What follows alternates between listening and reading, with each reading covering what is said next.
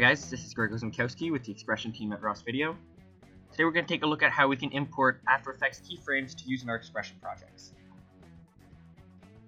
So taking a look right now, we're in Adobe After Effects.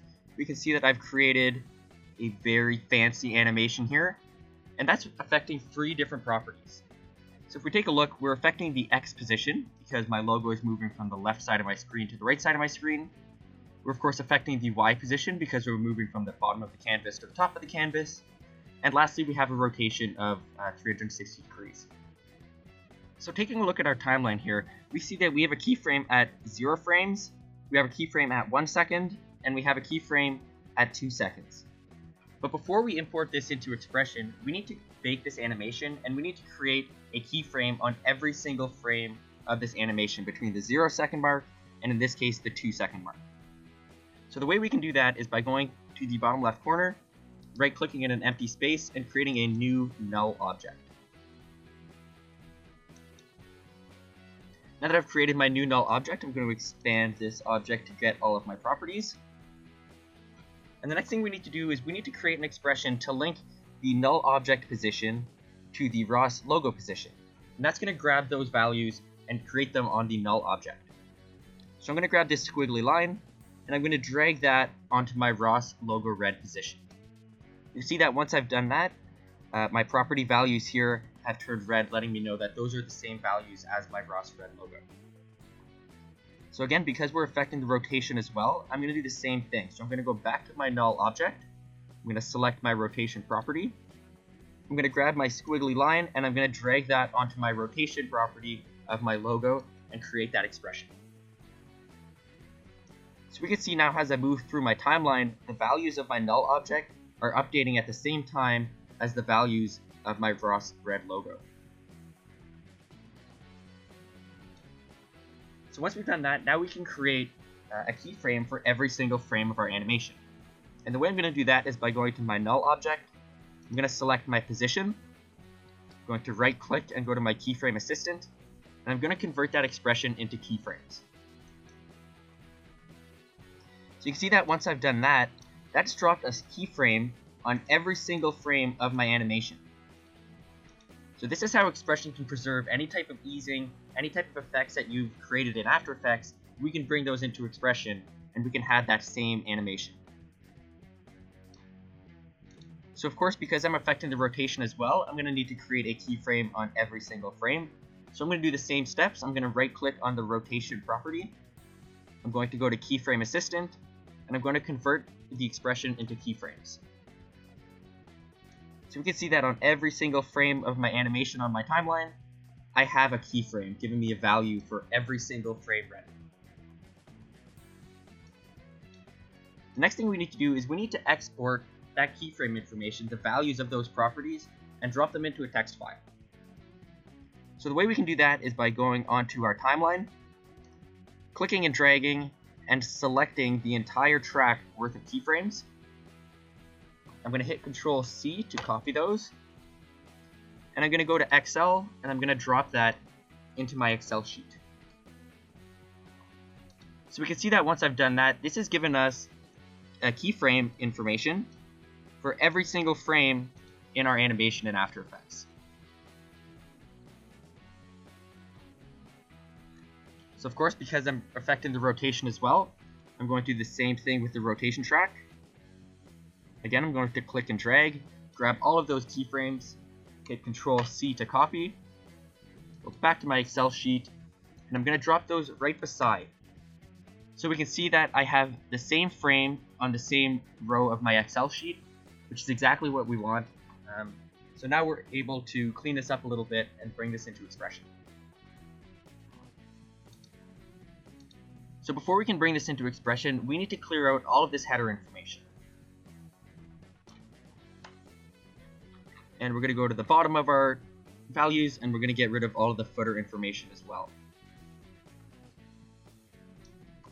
So I know that my animation is 120 frames long, so I'm going to stop uh, reading these values at 120 frames. So now that we have these values in our Excel sheet, we can kind of clean this up a little bit because we have some duplicates. We don't need to have the frame information twice, And we don't need to have any Z information because we're not affecting that in this particular animation.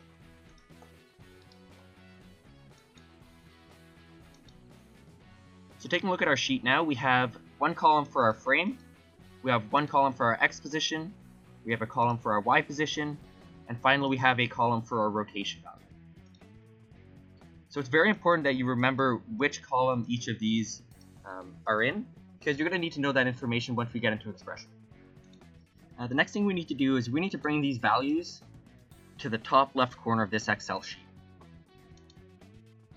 So the way I'm going to do that is I'm going to delete these rows, and I'm going to delete this first column. So now our values start at block 1A, cell 1A, and we have the values going all the way down to frame 120 of our animation in After Effects. Next thing we're going to do is we're going to export this uh, Excel workbook as a text document. So I'm going to go to File, Export. I'm going to change the file type from an Excel workbook to a text file that is tab delimited, meaning that each column will be separated by a tab. Just going to ask me where I want to save this. I'm going to throw this on my desktop for now. And now we're ready to bring this into XPression. So taking a look at XPression, I've created a very simple scene. I have a white background. I have one quad object with my Rossred logo applied to it. So the next thing we need to do is we need to open up our scene directors. And we need to import that keyframe file to be able to affect anything in XPression. So looking at our scene directors, we have a track for every object in our object manager. And of course, the one that we want to be affecting today is the logo. So I'm going to go to the logo track, I'm going to right click, add a new clip, and that's going to be a keyframe file. We can see that once we've selected OK, that's opened up our keyframe file settings. And of course, the first thing we need to do is go and locate that text file that we just created. So with the file name field, I'm going to use the three dots to open up my file explorer. I'm going to use the After Effects keyframes text file that we just created, and I'm going to hit open, and you can see that as soon as I've done that, XPression has parsed four columns of information, our frame, our X position, our Y position, and our rotation value, and that's given us a duration of 121 frames. So frame 0 to frame 120 of our After Effects timeline. If we look at our parser settings, we have a column delimiter of tab, which is exactly what we want, and we have a decimal, decimal separator of a dot in case one of those values doesn't line up on a, on a full value. The next thing we need to do is we need to map those columns of our text file to the parameters in XPression. So at the bottom, looking at our column to parameter mapping, I'm going to add a new parameter. And in this case, position X is perfect. And we need to set that to source column 2. And you can see that once I've done that, that's applied the value of source column 2 to our text or to our Ross logo object.